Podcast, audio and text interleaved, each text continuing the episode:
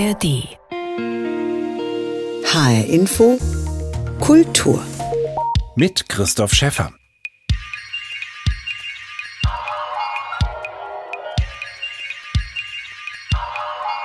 Einen Ausflug in die 80er Jahre wollen wir jetzt unternehmen zur Architektur der Postmoderne mit ihren Giebeln und Säulen, mit ihren historischen Zitaten und geometrischen Formen.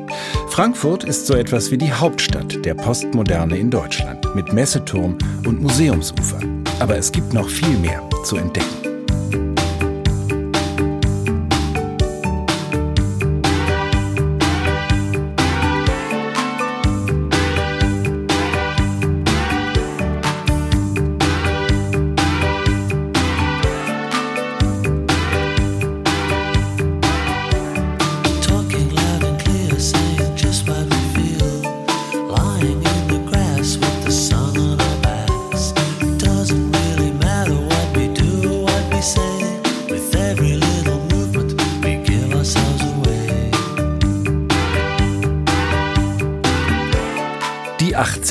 Ästhetisch war das ein fragwürdiges Jahrzehnt, kreischbunte Farben, Dauerwelle und Fokuhila. Immerhin die Popmusik dieser Zeit begleitet uns bis heute. Das eben waren Orchestral Manovers in the Dark, kurz OMD. Und was ist mit der Architektur? Verspielt bis albern, poppig bunt und voller Zitate, so begegnet uns die Architektur der Postmoderne. Manche sehen in ihr eine reaktionäre Abkehr von der Moderne, andere eine wohltuende Überwindung von Rationalität und Kälte. Was vor 40 Jahren kontrovers debattiert wurde, erscheint heute oft nur noch skurril. Auf jeden Fall sind die 80er Jahre jetzt auch ein Fall für den Denkmalschutz. In Frankfurt, wo es eine Vielzahl von postmodernen Gebäuden gibt, werden diese gerade systematisch erfasst und gegebenenfalls unter Schutz gestellt. Das Deutsche Nationalkomitee für Denkmalschutz hatte in diesen Tagen zu einer Exkursion nach Frankfurt eingeladen und dabei einen neuen Bildband vorgestellt, der Architektur und Städtebau dieser Zeit genauer beleuchtet. Das Weiterbauen im historischen Kontext, die Lust am Erzählerischen, das Arbeiten mit geometrischen Formen und Archetypen, die Idee vom Haus als Stadt. Das sind einige der Tendenzen der 80er Jahre, die die Autorinnen aufzeigen. Ganz vorne mit dabei sind drei Architektinnen von der Universität der Künste in Berlin, die in den 80ern noch gar nicht geboren waren. Vielleicht haben sie auch deshalb einen unbefangenen Blick auf die Architektur dieser Zeit. Karina Kitzenmeier, Anne-Kathrin Warter und Helene Peters. Mich hat an dieser Architektur vor allem interessiert, dass es eine unglaubliche Vielfalt hatte und sehr klare, starke Entwurfsansätze vertreten wurden von den einzelnen Architekten. Und zwar in Richtung Ökologie, genauso in Richtung Gestaltungswillen. Für mich war die Emotionalität der Gebäude bzw. der Entwürfe und der Architekten vor allem vorrangig. Man kann sie lieben und man kann sie hassen, aber man kann ihnen nicht gleichgültig gegenüberstehen. Das passt ganz gut, äh, weil für mich ist es die Lust die große Lust am Gespräch über Architektur, aber auch die große Lust am Entwickeln von jedwedem Detail. Das ist nun nicht die einzige Zeit, in der das irgendwie stattfindet, aber es ist zumindest eine Zeit, die auch Lust zum Streiten hat und zum Widerspruch. Und das macht Freude, weil man sich einlesen kann und weil man mitdiskutiert und durch die Stadt läuft und daran selber auch die Freude des Entwerfens sehen kann. Ich finde, es ist sehr schwer, die 80er in ein oder zwei Sätze zu packen. Man verliert immer die Hälfte und es ist eine Epoche des sowohl als auch von ganz vielen Dingen. Diese Tendenzen, die ihr in eurem Buch beschreibt, ähm, sind ja ganz unterschiedliche Merkmale auch. Ähm, dass es sehr viele geometrische Formen gibt, dass es eine Architektur ist, die Geschichte erzählen will, die ein Interesse an Geschichte hat, die viel zitiert, die sich auf den Kontext bezieht. Auf jeden Fall ist es nach meinem Eindruck eine Architektur, die sich überhaupt nicht zurückhält, sondern die sehr sich in den Vordergrund spielt und ganz viel mitteilen will. Ist das nicht auch eine Architektur, die einem irgendwann auf die Nerven geht, weil sie so präsent, so fordernd ist? Wahrscheinlich. Ähm, das Schöne ist ja aber, dass in Städten Wachstum zu allerlei führt. Und das Schöne ist, dass man sich nicht vorstellen muss, wie eine Stadt nur aus einer Art von Gebäude funktionieren kann. Und ich habe das Gefühl, je tiefer man einsteigt in die 80er, desto interessanter werden sie. Ich würde gerne zum Schluss fragen nach dem Thema Denkmal. Ähm, die Häuser sind noch nicht so alt. Äh, es ist jetzt vielleicht eine Generation Abstand zu der Zeit, in der sie entstanden sind. Sind das für euch schon denkmalwürdige Gebäude? Gehören die unter Denkmalschutz? Also die gehören auf jeden Fall auch unter Denkmalschutz. Ich finde es Quatsch zu sagen, nur wenn eine Epoche abgeschlossen ist oder wenn man den zeitlichen Abstand dazu gewonnen hätte, könnte man etwas als Denkmal bewerten und auszeichnen. Sondern ich finde, man kann Werte erkennen und wenn Gebäude wertvoll sind, finde ich, sollte man die auch erhalten und kann die auch als Denkmal eintragen. Carina Kitzenmeier und ihre Kolleginnen von der Berliner Universität der Künste. Sie gehören zu den Autorinnen des Bildbands Tendenzen der 80er Jahre, den das Deutsche Nationalkomitee für Denkmalschutz herausgegeben hat. Er ist dort kostenlos zu beziehen auf der Webseite www.dnk.de. Bei jungen Architektinnen und Architekten erlebt die Postmoderne gerade eine Art Revival. Und auch was den Denkmalschutz angeht, sind die 80er jetzt dran. Das sagt Martin Harzenetter, der Präsident des Hessischen Landesamts für Denkmalpflege, den ich am Rande der Exkursion getroffen habe. Also eine klassische Definition ist, dass die äh, Denkmalpflege mit der Untersuchung einer abgeschlossenen Epoche beginnt. Also es muss eine abgeschlossene Epoche sein und in der Regel setzt man das voraus, wenn eine Generation dazwischen ist. Also 25 bis 30 Jahre ist Mindestabstand und sicherlich tut es der Objektivierung der Bewertung gut, wenn ein Abstand vielleicht etwas länger auch dauert. Das heißt aber, die 80er Jahre sind jetzt dran bei Ihnen. Die 80er sind dran und im Grunde genommen auch schon die 90er. Das geht ja auch schleichend ineinander über. Das heißt, man geht in den späten 70ern und bis in die frühe 90er, weil das im Grunde schon eine Epoche ist, in der Zusammenhängen das sich ereignet hat. Und wir haben ja in Deutschland zumindest äh, diese Zäsur mit dem Fall der Mauer. Das heißt, der Mauerfall ist im Grunde auch so eine Zäsur, wo Sie annehmen können, abgeschlossene Epoche. Und bis dahin wird auf jeden Fall schon alles äh, in die Bewertung kommen. Das Ganze hängt ja sehr stark zusammen mit dem Begriff der Postmoderne. Ist das sozusagen auch aus Ihrer Sicht das Stilprägende für diese Zeit? Und ist das eine Überwindung dessen, was wir als Moderne in der Architektur kennen, eine Abkehr von der Moderne? Also es ist alles, was Sie sagen, zugleich. Äh, Im Grunde genommen hat sich darum auch die Publikation, die das Deutsche Nationalkomitee für Denkmalschutz hier vorstellt, auch äh, sehr behutsam auf diesen neutralen Begriff die langen 80er Jahre äh, zurückgezogen, weil Postmodern natürlich eine bestimmte Stilrichtung innerhalb der 80er Jahre meint, die eben sehr stark mit den äh, Zitaten früherer Stilepochen spielt, die etwas verspielter auftritt, die, sage ich mal, einen gewissen Gestaltungsüberschuss äh, verwendet, ein neues Spiel mit Ornamentik erlebt. Das betrifft nicht alle Phasen, die wir in den 80er Jahren sehen. Das können Sie allein schon an der Museumsmeile hier in Frankfurt äh, sehen, wo Sie natürlich Beispiele haben, die eher eigentlich von einer gewissen strengen, auch Intellektualität ausgehen, also Ungers oder auch äh, Meyer. Das heißt, sie haben da schon innerhalb der 80er Jahre eine große Spannbreite dessen, was stilistisch und architektonisch möglich ist.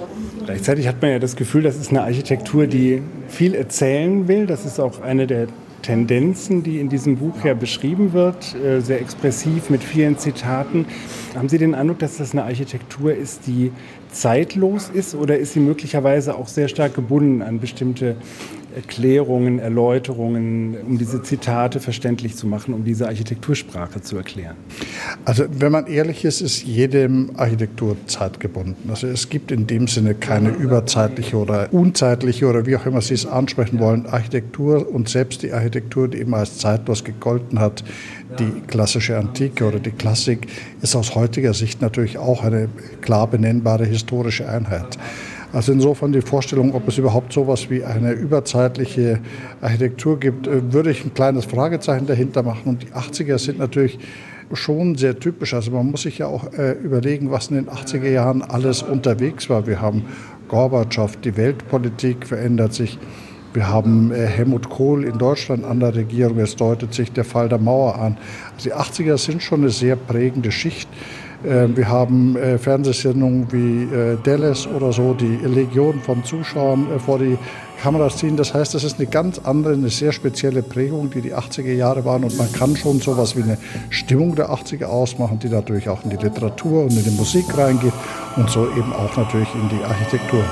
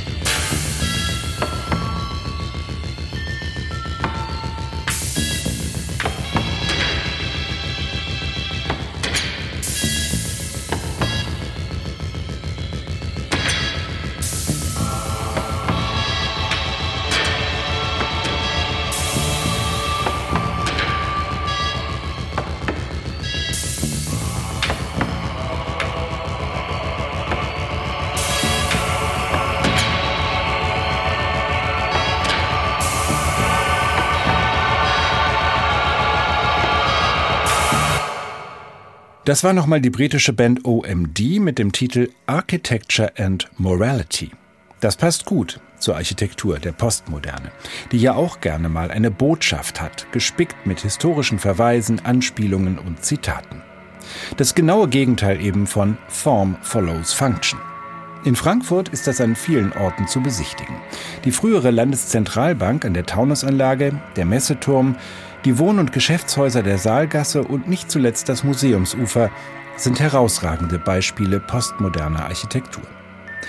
Ich habe darüber mit Oliver Elser gesprochen. Er ist Kurator am Deutschen Architekturmuseum und habe ihn gefragt, ist Frankfurt tatsächlich sowas wie die Hauptstadt der Postmoderne? Ja, also absolut. Ähm, ich würde sagen, es gibt zwei Hauptstädte der 80er Jahre Architektur oder auch der, wie Sie es selber sagen, der Postmoderne in Deutschland. Und das eine ist Berlin, da geht es eher um Wohnungsbauten. Die internationale Bauausstellung IBA ist da an erster Stelle zu nennen. Und Frankfurt steht für einen aus heutiger Sicht wirklich unglaublichen kulturellen Aufbruch, der so ab 1977 ähm, aus diesem Duo von Hilmar Hoffmann und dem damaligen Oberbürgermeister Walter Wallmann hervorgegangen ist. Und äh, letztlich das gesamte Museumsufer haben wir dieser Zeit zu verdanken. Und ähm, die wichtigsten Bauten da sind natürlich äh, selbstverständlich das Museum für angewandte Kunst, damals Kunsthandwerk im Metzlerpark. Dann natürlich auf der anderen Main-Seite kam so ein bisschen später dann das Museum für moderne Kunst von Hans Hollein. Natürlich unser eigenes Haus, äh, das Deutsche Architekturmuseum.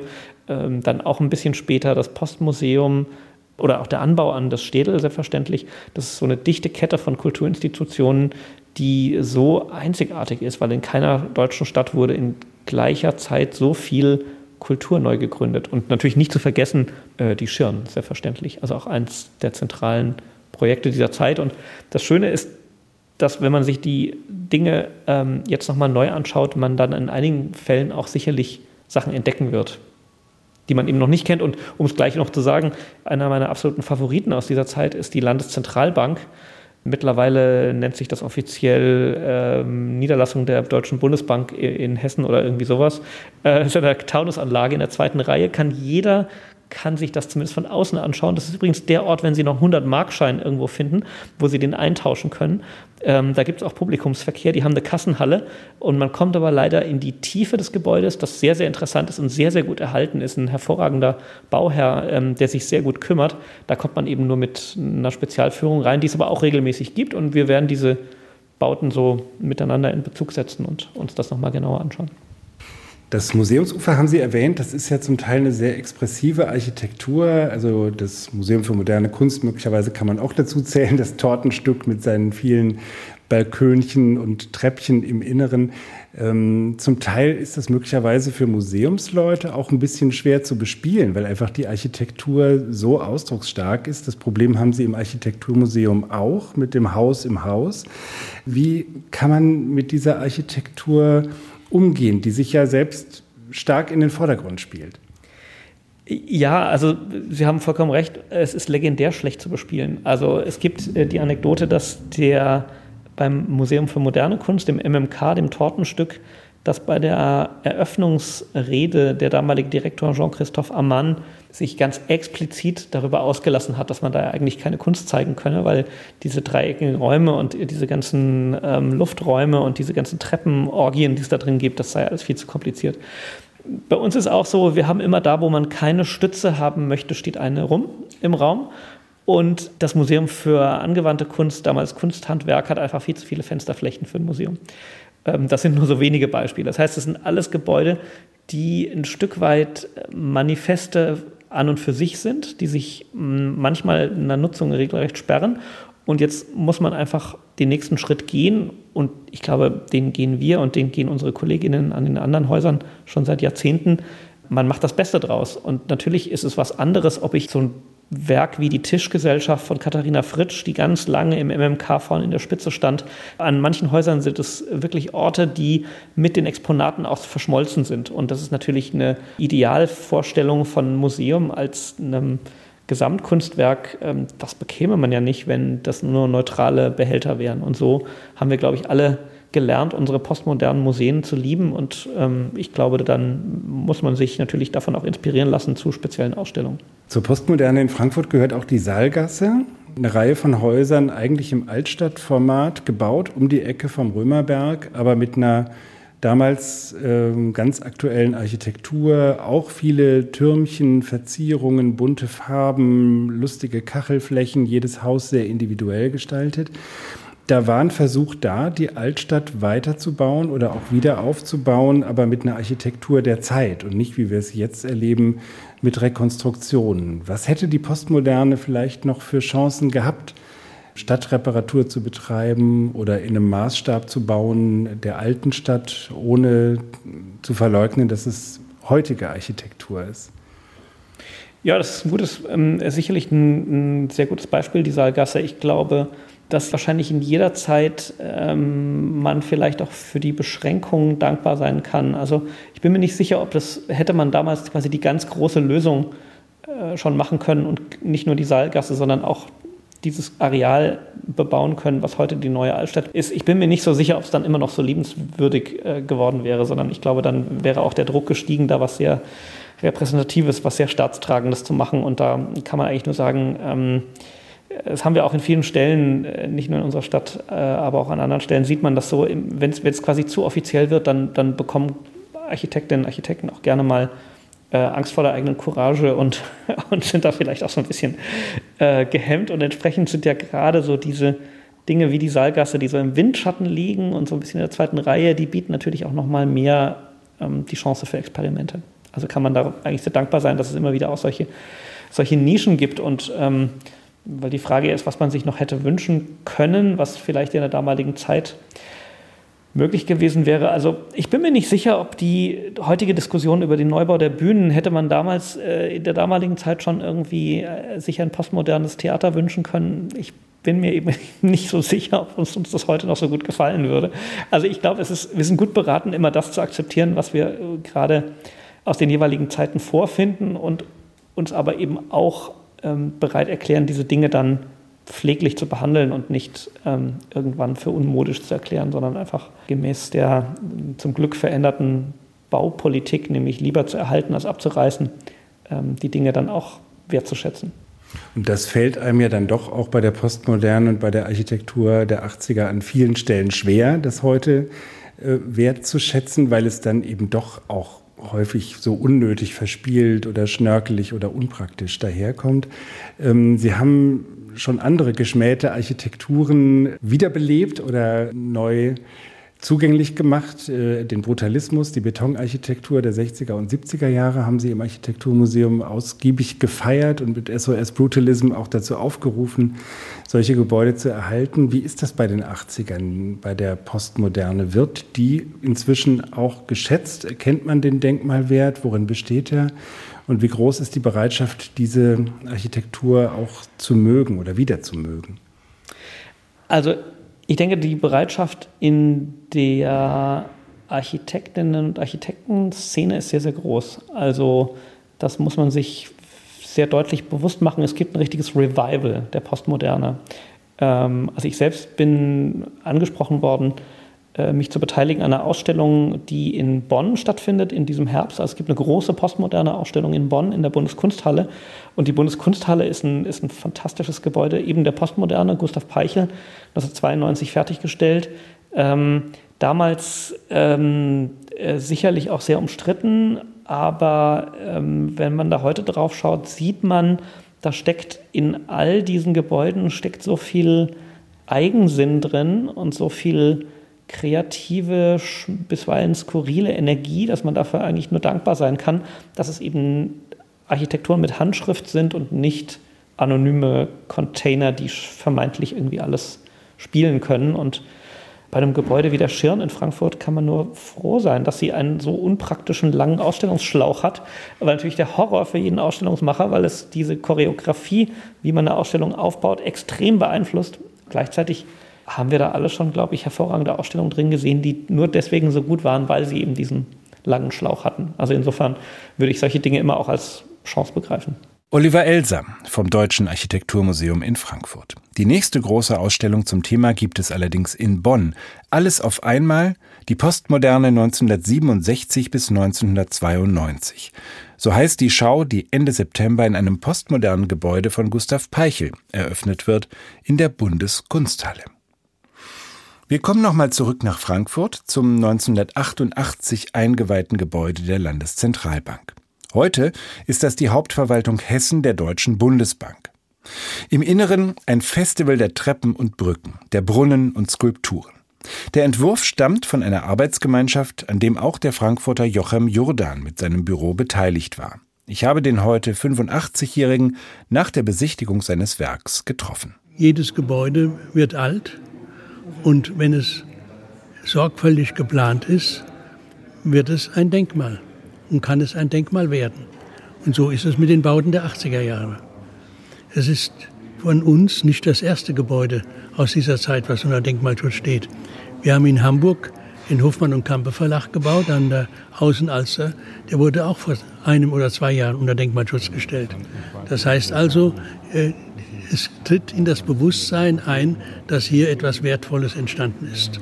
Wie entwickelt sich das Bewusstsein nach Ihrer Wahrnehmung? Weil man hat ja in Frankfurt das Gefühl, da werden auch sehr schnell relativ neue Gebäude wieder abgerissen. Kommt für Gebäude wie Ihre aus den 80ern jetzt noch dieser Denkmalschutz rechtzeitig? Für manche kommt das zu spät. Für andere ist es noch rechtzeitig. Es hängt ja auch immer davon ab, mit welcher Sorgfalt ein Gebäude durchdetailliert ist, geplant ist. Und wenn man heute die ehemalige Landeszentralbank, heute die Hauptstelle der Bundesbank, durchläuft, sieht man ja die Sorgfalt der Detaillierung und dass man über alles nachgedacht hat. Die Materialität, die Wärme, die das Gebäude ausstrahlt und man hört auch, dass sich die Leute dort wohlfühlen.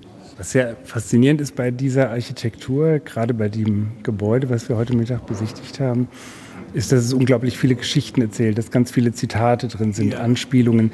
Ist das eine Architektur, die direkt zu den Menschen spricht oder braucht die eine Erklärung? Wie nehmen Sie das wahr? Jede Architektur braucht eine Erklärung, weil Architektur ja auch immer einen historischen Prozess hinter sich hat. Und äh, Architektur, wenn man an die gesamte Ikonografie denkt, äh, entwickelt sich ja die Ikonografie aus der Vergangenheit. Und wenn wir heute darüber nachdenken, kann man sagen, wie das ja der Wolf Brix von Grob Himmelblau mal wunderbar formuliert hat, in zwei Tagen ist morgen gestern. Und was wir heute sehen, das ist ja schon in der Vergangenheit geplant worden. Das heißt also, die Vergangenheit lebt mit uns. Joachim Jordan, einer der Architekten der Landeszentralbank in Frankfurt. Es lohnt sich, das versteckt gelegene Gebäude am Rande des Bahnhofsviertels zu besichtigen. Führungen bietet die Deutsche Bundesbank regelmäßig an.